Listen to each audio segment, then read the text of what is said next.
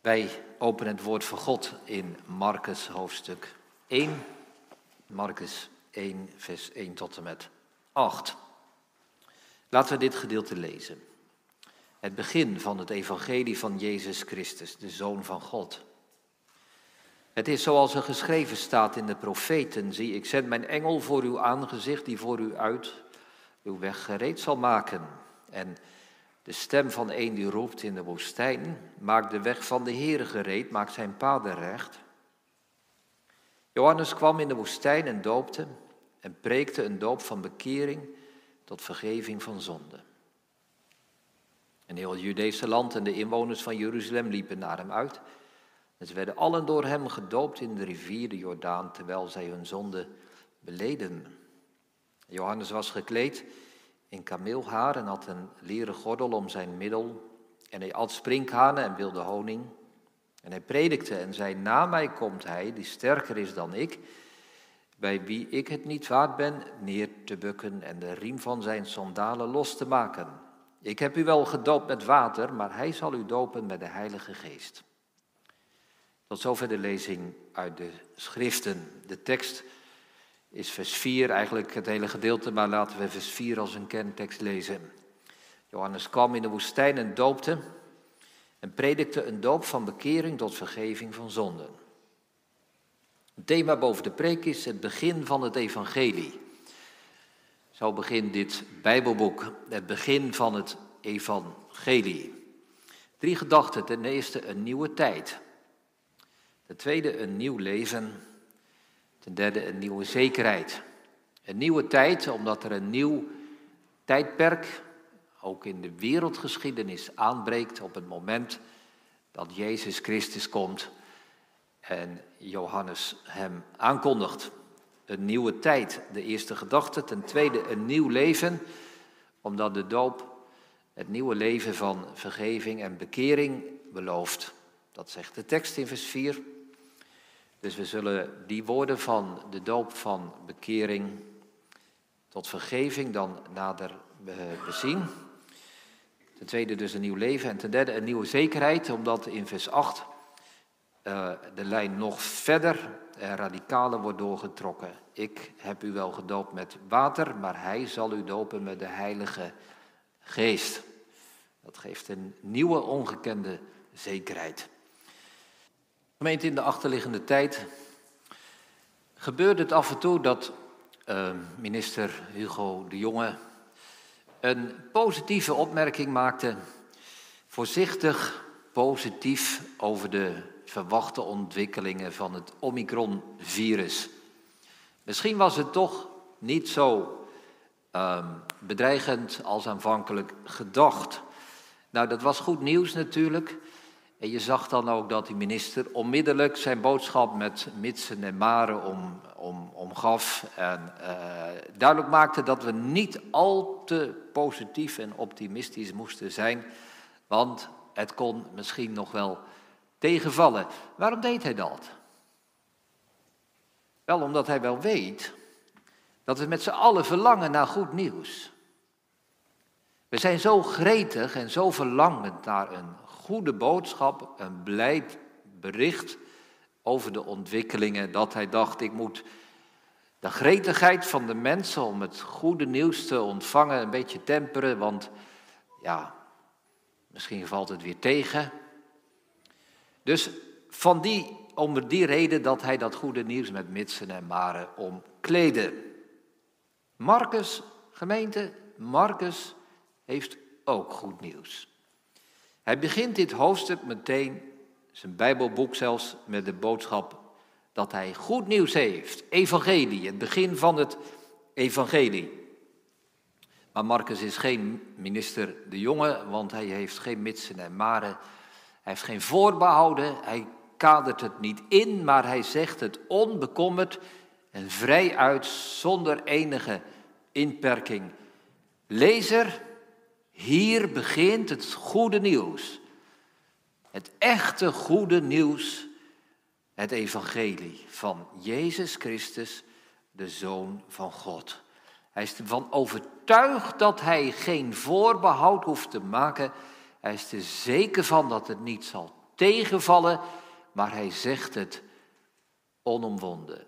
Hier begint het goede nieuws. Het evangelie van Marcus gemeente is het kortste evangelie zoals we weten. Het heeft niet zoals Matthäus en Lucas een lange inleiding over de geboorte van de Heer Jezus Christus. Of over zijn jonge jaren. De wijze uit het oosten wordt niet genoemd. Ehm, het gaat niet over um, Zacharias en Elisabeth. Maar meteen naar het moment dat Jezus zal gaan preken. En dat hij aangekondigd wordt door Johannes de Doper. Dus ook over die jonge jaren en de aanzegging van de geboorte van Johannes wordt hier niets verteld. Meteen naar die kern, kenmerkend voor Marcus, er zit vaart in dat evangelie. Alles wat hij brengt doet hij kort en krachtig. En hier ook meteen het begin van het evangelie. En wat komt er dan? Wat verwachten wij gemeente als hij zo kernachtig doorstoot naar de kern van het evangelie? Hij gaat stellen over de doop. De doop door Johannes. Dat is wel belangrijk dat we dat verband zien vanmorgen. Hij legt een onmiddellijk verband tussen het goede nieuws, het begin en de doop. Johannes dat laat hij ook doorklinken, is de laatste in een lange rij van de profeten. Vers 2, zoals er geschreven staat in de profeten. Dan komt er een citaat uit Malachi. Zie, ik zend mijn engel voor uw aangezicht. Dan komt een citaat uit Jezaja. De stem van een die roept in de woestijn. Vers 6, waar uh, beschreven staat hoe Johannes als een profeet gekleed gaat, net als Elia en Elisa. Dus hij is de laatste in de lange rij van profeten, maar Johannes is ook de eerste van de nieuwe tijd. Dus ik heb de eerste gedachte zo genoemd, een nieuwe tijd. En als deze Johannes verschijnt, heeft hij een ongelooflijke aantrekkingskracht. Heel de stad Jeruzalem staat er en het land van Juda loopt uit om naar hem toe te gaan. Hoe komt dat gemeente? Wat is er nu zo anders aan Johannes? Nou, omdat hier, omdat hier wat nieuws gebeurt. Johannes is niet iemand die hetzelfde zegt als alle profeten daarvoor ook al hadden gezegd. Maar hij zegt iets nieuws. Of beter, hij doet wat nieuws. Hij doopt. Johannes kwam in de woestijn, zegt vers 4, en hij doopte.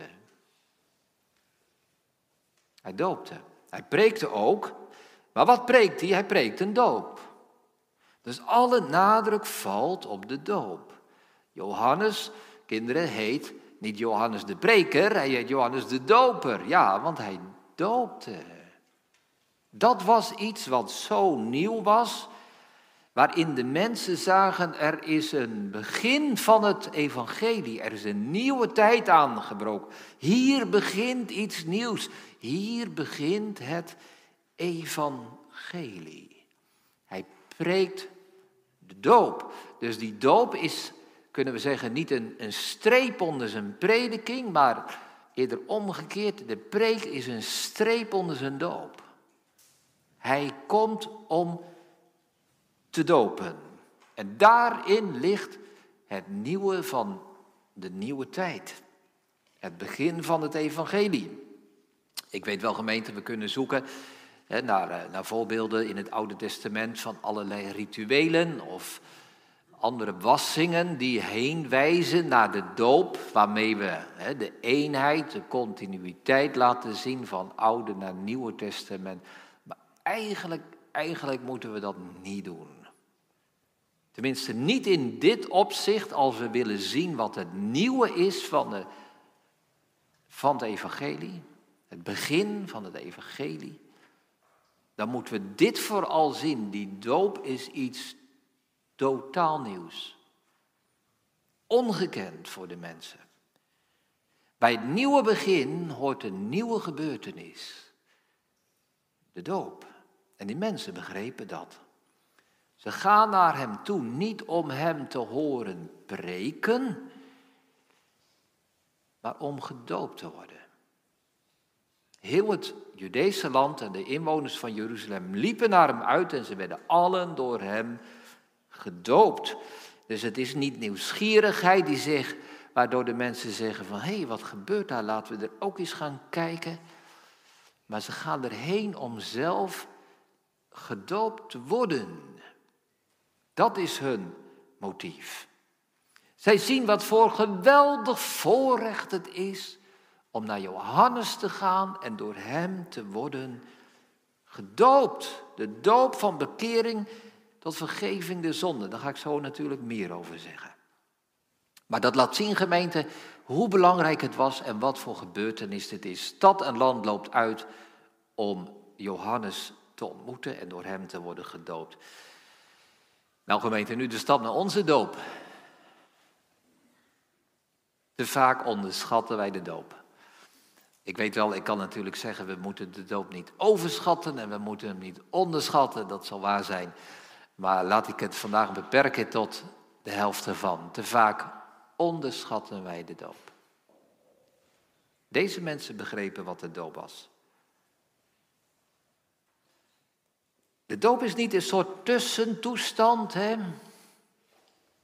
Eigenlijk zijpelt dat er bij ons vaak nog wel een beetje tussendoor. Het is een voorrecht om gedoopt te zijn, maar ja, je bent nog niet zalig. Of omgekeerd, ja, je bent niet bekeerd, maar je bent wel gedoopt. Ja. Als dat nu, als dat nu de betekenis was geweest, zou dan Jeruzalem leeggestroomd zijn naar de Jordaan? Zou dan heel het Judese land gegaan zijn naar Johannes om te horen dat ze in een tussentoestand zijn? Nee, nee. De doop is veel meer dan dat. De doop is het bewijs dat de nieuwe tijd van Jezus Christus aangebroken is. De doop is het evangelie, de goede boodschap. En daarom wil ik dat van, vanmorgen zo benadrukken, gemeente. Die eenheid van die eerste woorden van dit Bijbelboek en wat er daarna komt. Hier begint het evangelie, bij de doop.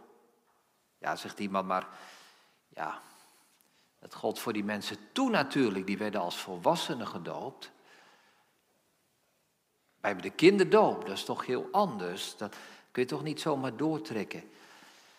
Nou, ik zou bijna zeggen, gemeen, als, we zo, als dat waar was, hè, dan zouden we de kinderdoop moeten afschaffen. Daar ben ik niet voor. Als ik het precieze zeg, dan moet ik zeggen, dan moeten, als, als wij dat denken, dan moeten wij onze opvatting over de kinderdoop eens grondig onder de loep nemen. Als onze visie op de doop niet minstens hetzelfde niveau is als de doop van Johannes, dan zijn we erop achteruit gegaan. Ik zal straks gaan zeggen dat onze doop zelfs nog meer is dan de doop van Johannes op grond van vers 8.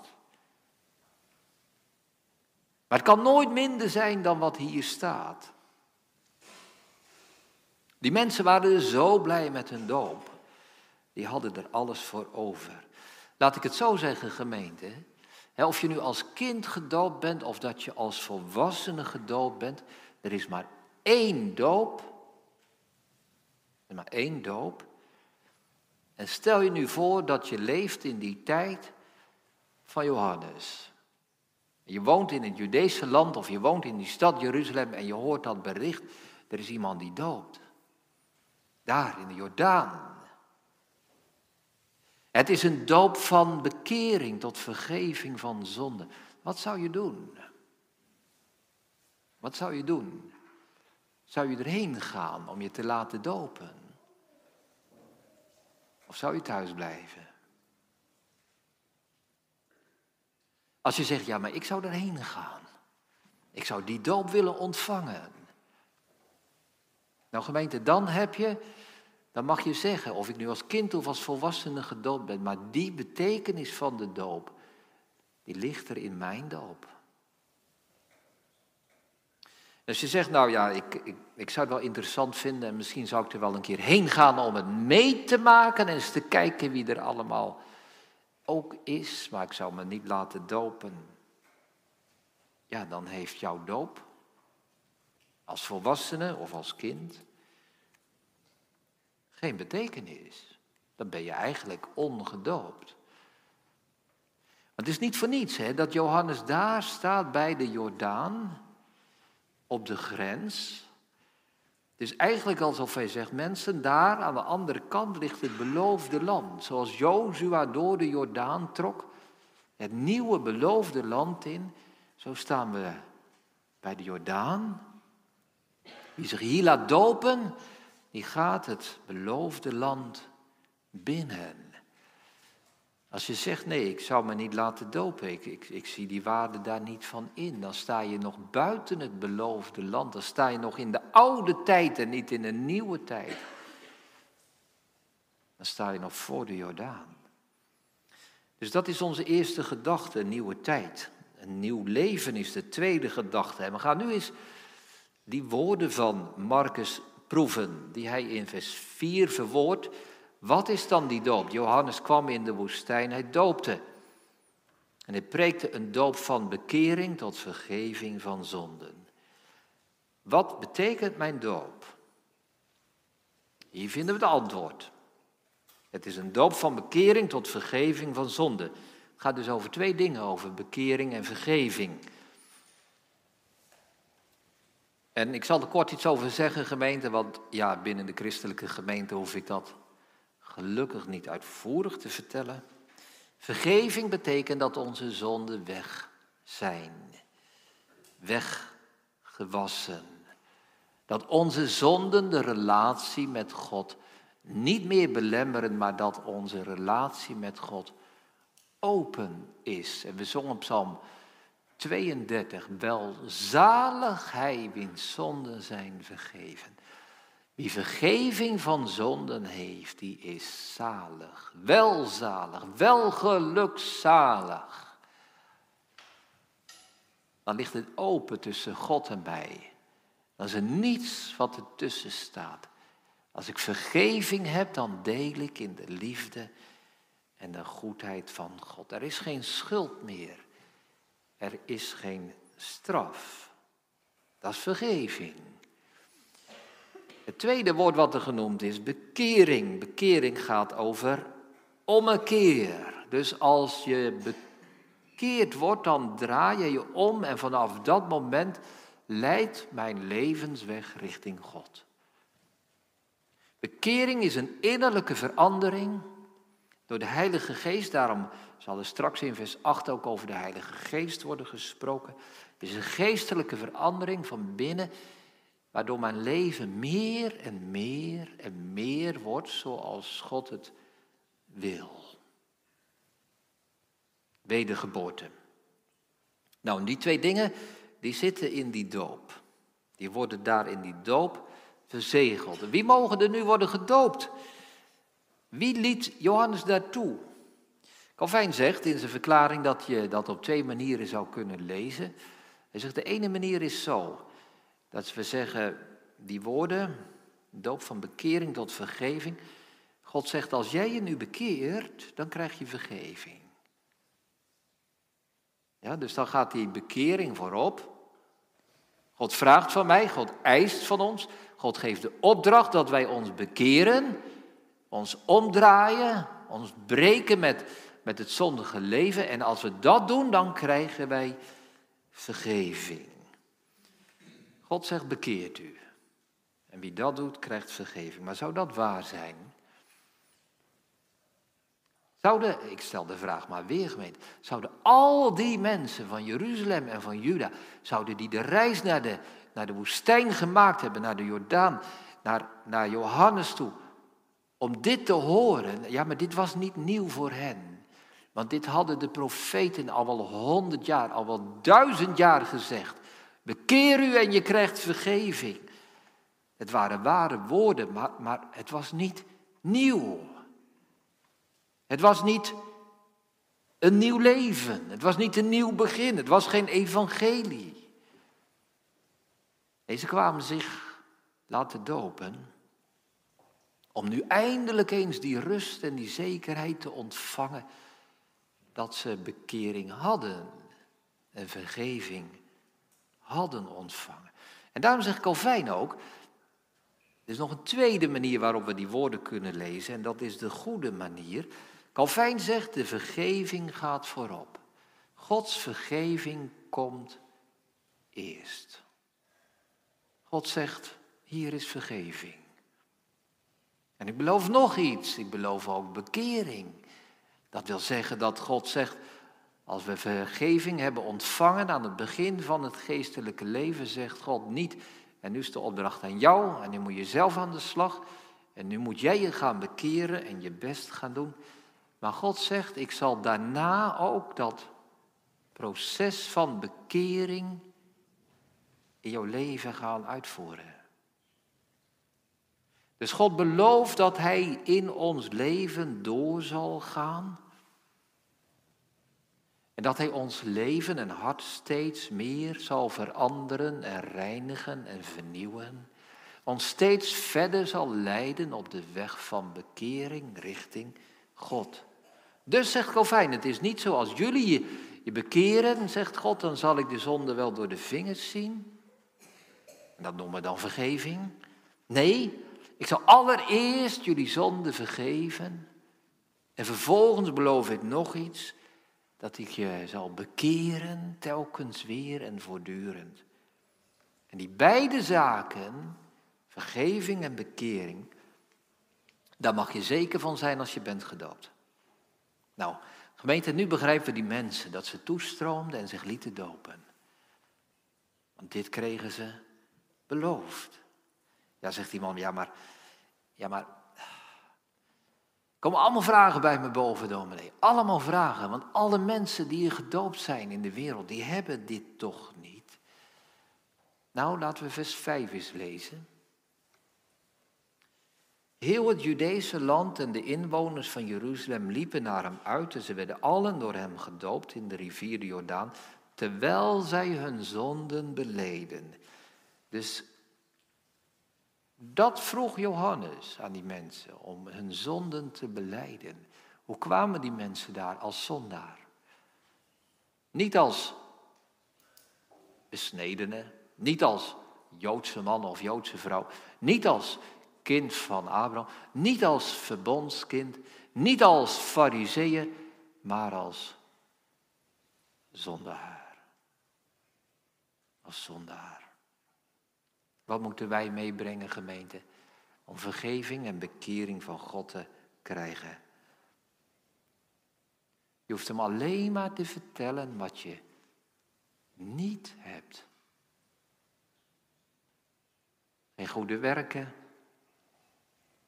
geen goed hart, geen goede bedoelingen, geen goed leven, geen goede prestaties. Die mensen die kwamen daar als zondaren. Ze werden eerlijk voor God. Dus wanneer krijgen wij vergeving en bekering, gemeente? Als wij eerlijk zijn voor God. Niet naar God toe komen en zeggen, ja Heere God, ik ben, ik ben weliswaar een zondaar, maar ik doe zo mijn best en ik probeer het en ik bid en ik lees in de Bijbel. Vul maar in, gemeente, het kan op allerlei manieren aanwezig zijn. Maar beperk je nu eens tot wat je niet hebt. Geen goede werken. Geen goed hart. Vertel nu eens wat er allemaal mis is. Dus als we daar zouden kunnen gaan luisteren, hè, wat die mensen aan Johannes vertelden, wat zouden wij horen? Wat zouden deze mensen hem hebben gezegd? Nou, wellicht iemand die daar zegt, Johannes, ik, ik heb een drankprobleem, ik kan niet van de fles afblijven, telkens val ik weer terug. Ik beleid het. Er komt een vrouw misschien die vertelt, ik ben vreemd gegaan, ik heb mijn man bedrogen. Er komt iemand die zegt, mijn hart is vol haatgevoelens. Iemand heeft mij zo beschadigd en pijn gedaan. Ik haat die dader. Ik kom er niet van af. Er komt iemand die zegt, Johannes, ik ben teleurgesteld in het leven. Ik ben zo dor, ik ben zo dood van binnen.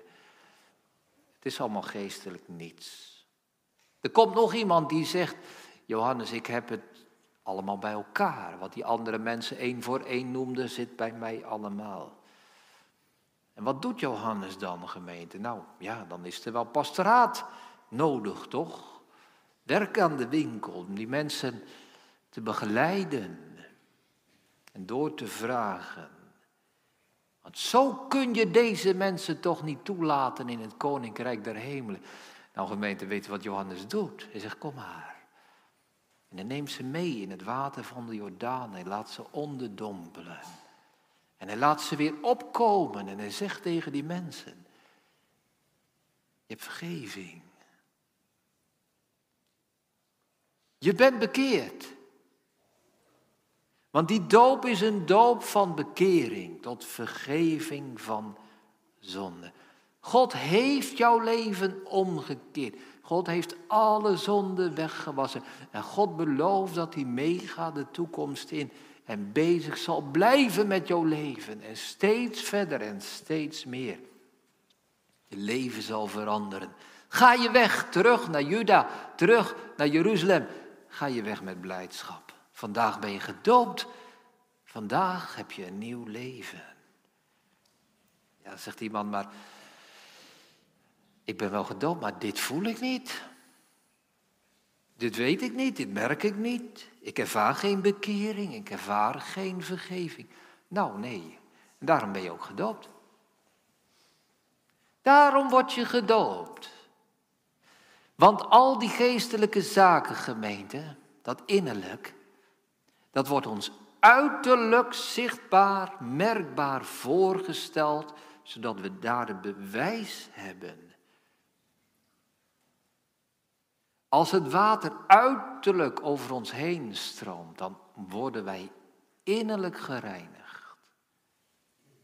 Juist omdat wij dat innerlijk, omdat we er zo niet bij kunnen, zegt God, ja, maar dan zal ik het je uiterlijk laten zien. Zodat je in het uiterlijke het bewijs hebt wat er van binnen gebeurt. Daarom kwamen die mensen tot Johannes. Daarom lieten zij zich dopen. En ze hoefden maar één ding te doen, hun zonden te beleiden. Dit is evangelie. Dit hebben de mensen begrepen. En daarom kwamen zij. Voor de doop der bekering tot vergeving van zonde. We gaan naar onze derde gedachte. Gemeente, ik, ik moet zeggen dat er zelfs in onze doop nog meer zit. Nog meer dan in de doop van Johannes. Want in vers 7 en 8 zien wij wat Johannes zegt. Na mij komt hij die sterker is dan ik, bij wie ik het niet waard ben neer te bukken en de riem van zijn sandalen los te maken. Ik ben nog eigenlijk niet eens geschikt om slaaf te zijn en zijn sandalen los te maken. Ik heb u wel gedoopt, zegt hij dan, met water, maar hij zal u dopen met de Heilige Geest. Dus die doop van Johannes en die doop van Jezus. Aan de ene kant kunnen we zeggen, het is dezelfde doop. Maar de persoon is totaal anders. En Johannes maakt geen verschil in de doop, hij maakt een verschil in de persoon. Ik ben maar een slaaf. Hij doopt u met de Heilige Geest. Johannes doopt met water.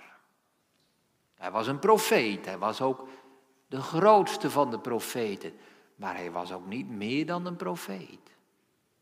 Hij was een mens, maar niet meer dan een mens. Een uitzonderlijk mens, maar niet meer dan een mens.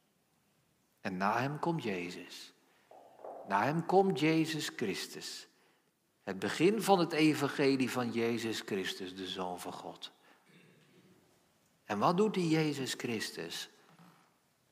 Die geeft het water en de Heilige Geest. Die geeft het uiterlijke teken en de innerlijke zaak.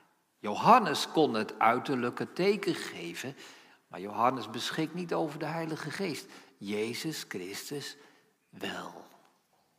Hij geeft ze allebei. Nou gemeente, als wij gedoopt worden, worden wij dan gedoopt in de naam van Johannes? Nee, wij worden gedoopt in de naam van Jezus Christus. Dat betekent dat Jezus Christus zelf doopt. Niemand van ons is door dominee Bogaert gedoopt, of door dominee van de Weg, of door dominee van Koten vroeger. Maar wie gedoopt wordt in de christelijke gemeente, wordt gedoopt door Jezus Christus. Hij doopt. En wat geeft hij dan, gemeente? Ja, zegt iemand, water. Ik zie het water stromen. Ja, water. Maar meer dan dat, hij doopt ook met de Heilige Geest. Hij geeft ons twee dingen: het uiterlijke, het zichtbare water, maar evengoed de innerlijke geest, de Heilige Geest. Hij geeft dus het teken van bekering en van vergeving, maar hij geeft ook de bekering en de vergeving zelf. En daarom is de doop van Jezus Christus nog meer dan de doop van Johannes. De doop van Johannes. Nou, dit vraagt om geloof, gemeente. Het geloof dat Jezus mij dat geeft. Hoe kan ik mijn doop geloven? Hoe weet ik dat ik mij niet vergis? Er zijn toch zoveel mensen die gedoopt zijn en die, ja, die misschien toch verloren gaan. Hoe kan ik mijn doop geloven? Wel gemeente, denk maar aan deze tekst. Hij zal u dopen met de Heilige Geest. De Heer Jezus belooft je. Ik geef je het uiterlijke water. En ik geef jou de innerlijke Heilige Geest. Ik geef het teken van bekering en vergeving. En ik geef jou bekering en vergeving zelf. Ja, hoe weet ik dat? Hoe weet ik dat? Ja, maar als Jezus Christus dit zegt, dan is dat toch waar? Hoe weet ik dat? Dat ik vergeving heb en bekering heb. Moet ik dat voelen? Moet ik dat ervaren? Nee, je moet geloven. Dat Jezus Christus je die Heilige Geest geeft. Hij bedriegt ons niet, zegt de Nederlandse geloofsbeleidenis. Hij geeft geen lege, ijdele, loze tekenen. Hij geeft niet alleen het water, en daar houdt hij dan bij. Nee, hij belooft, ik geef jou innerlijk de Heilige Geest. Ik geef jou innerlijk bekering en vergeving. Hoe weet ik dat? Geloof hem op zijn woord. We hebben niet allerlei ingewikkelde theologische en dogmatische theorieën nodig over hoe de sacramenten werken, over transubstantiatie en consubstantiatie. Zoals dat ging eh, over het avondmaal vroeger, al die ingewikkelde discussies. Of er niks van te weten, gemeente. We moeten één ding weten. Als Jezus het zegt, vraagt hij om geloof. Geloven we Hem? Geloof ik mijn doop? Vertrouw ik dat het waar is dat Jezus mij water en geest geeft? Vertrouw ik Hem dat mijn doop niet alleen een teken is, maar ook een zegel? Geloof ik dat mijn doop niet alleen een aanbod is van genade, maar een verzegeling van genade? Kijk gemeente, wij bezitten ten opzichte van het Oude Testament een nieuwe zekerheid. Dat is onze derde gedachte. Een nieuwe zekerheid. Mensen in het Oude Testament kenden dit niet. Wij wel. Wij leven in een nieuwe tijd. Wij ontvangen nieuw leven. Wij krijgen een nieuwe zekerheid. Wij kunnen die zekerheid bezitten van vergeving en bekering. Hoe weet ik dat, zegt iemand. Hoe weet ik dat? Hoe kan ik daar zeker van zijn? Nou gemeente, dat ligt niet in bijzondere ervaringen, dat ligt niet in hoogtepunten of in dieptepunten, maar het ligt In je doop. In je doop. Zo begint het evangelie. Het evangelie van Jezus Christus. En dan komt de doop. Terug naar dat begin, hè, vers 1. Het evangelie van Jezus Christus, de Zoon van God, het goede nieuws. Uw goede jongen, die zegt, ja mensen, pas op hè. Ik hou nog een paar slagen om de arm. Ik, we hopen dat het meevalt. Er zijn wat mooie, veelbelovende tekenen, maar ik kan het allemaal nog niet zeker beloven. Dat is de taal van Hugo de Jonge, van de minister, maar het is niet de taal van de evangelist Marcus. Die zegt, hier begint het evangelie van Jezus Christus zonder enige beperking. De doop. Nou gemeente, ja, ik, ik, ik kan het bijna zien hè, aan uw, aan jouw ogen. Wie van ons heeft niet met verbazing geluisterd?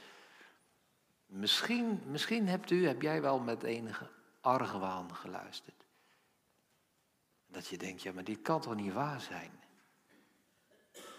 Dit kan toch niet de boodschap zijn? Dit gaat toch wel te ver? Die klopt niet. Nee, gemeente, dan zitten we op het punt waar we moeten zijn. Het evangelie is verbazend, verbijsterend, overweldigend.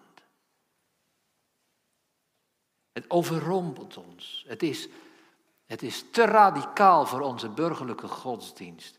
Het is te onbevattelijk voor zondaren. De preek gaat over de doop, dat laat ik staan. Maar de, de preek gaat voor algemeente over het evangelie. Het mag toch niet zo zijn dat we de visie op de doop te radicaal vinden en dat we aan het evangelie gewend zijn geraakt. Deze mensen die, die, die verlieten hun huis, die verlieten hun stad, die verlieten hun streek en die gingen naar de Jordaan. Want er gebeurde wat nieuws. Evangelie. Vergeving van de heilige God voor hen. Bekering. Een nieuw leven. Het bad van de wedergeboorte, zegt de Bijbel. En die mensen die gingen want ze wilden zeker zijn. Ze konden niet leven met onzekerheid. En ze lieten zich dopen. Het evangelie gemeente komt tot ons. Dan zeg ik erbij wat Paulus zegt. Er is geen ander evangelie dan dit radicale evangelie. Er is geen ander evangelie dan dat in de doop wordt bewezen en verzegeld. Vergeving, bekering. Ik heb in de voorbereiding gemeente, ik noemde zijn naam, ik heb Calvijn erop nagelezen, ik heb zijn institutie er nog eens bij gepakt. En de hoofdstukken over de doop bij, uh, bij Calvijn gelezen. En toch, en toch, ik preek hier niet om om te zeggen, ja, maar ik heb Calvijn aan mijn kant of zo. Of ik heb de catechismus aan de kant, of ik heb de Nederlandse geloofsbeleiders aan mijn kant. In mijn visie op de doop. Daar gaat het me niet over, gemeente. Daar gaat het me niet om. Het gaat me uiteindelijk over het evangelie zelf. Voor wie is dat? Voor zondaren. Die eerlijk worden voor God. En die niets anders doen dan hun zonde beleiden. Zo gingen die mensen. Wie bent u? Wie ben jij? Ben je gewend geraakt aan het evangelie? Ben je uitgekeken op de boodschap van vergeving en bekering? Ben je misschien te hoogmoedig om naar God te gaan en te beleiden wie je bent? Heb je nog van alles wat meetelt voor God? Die mensen gingen en ze beleden hun zonde. Niets meer. Niets meer. Alleen maar vertellen wat ze niet hadden. En ze werden gedoopt. En ze gingen naar huis. Een nieuw begin. Een nieuw leven. Een nieuwe zekerheid. Het evangelie. Zo gemeente mogen wij onze doop geloven. Kom als een zondaar. En geloof dat Jezus Christus in jouw doop water gaf en de Heilige Geest. Dan kun je niet meer verloren gaan. Amen.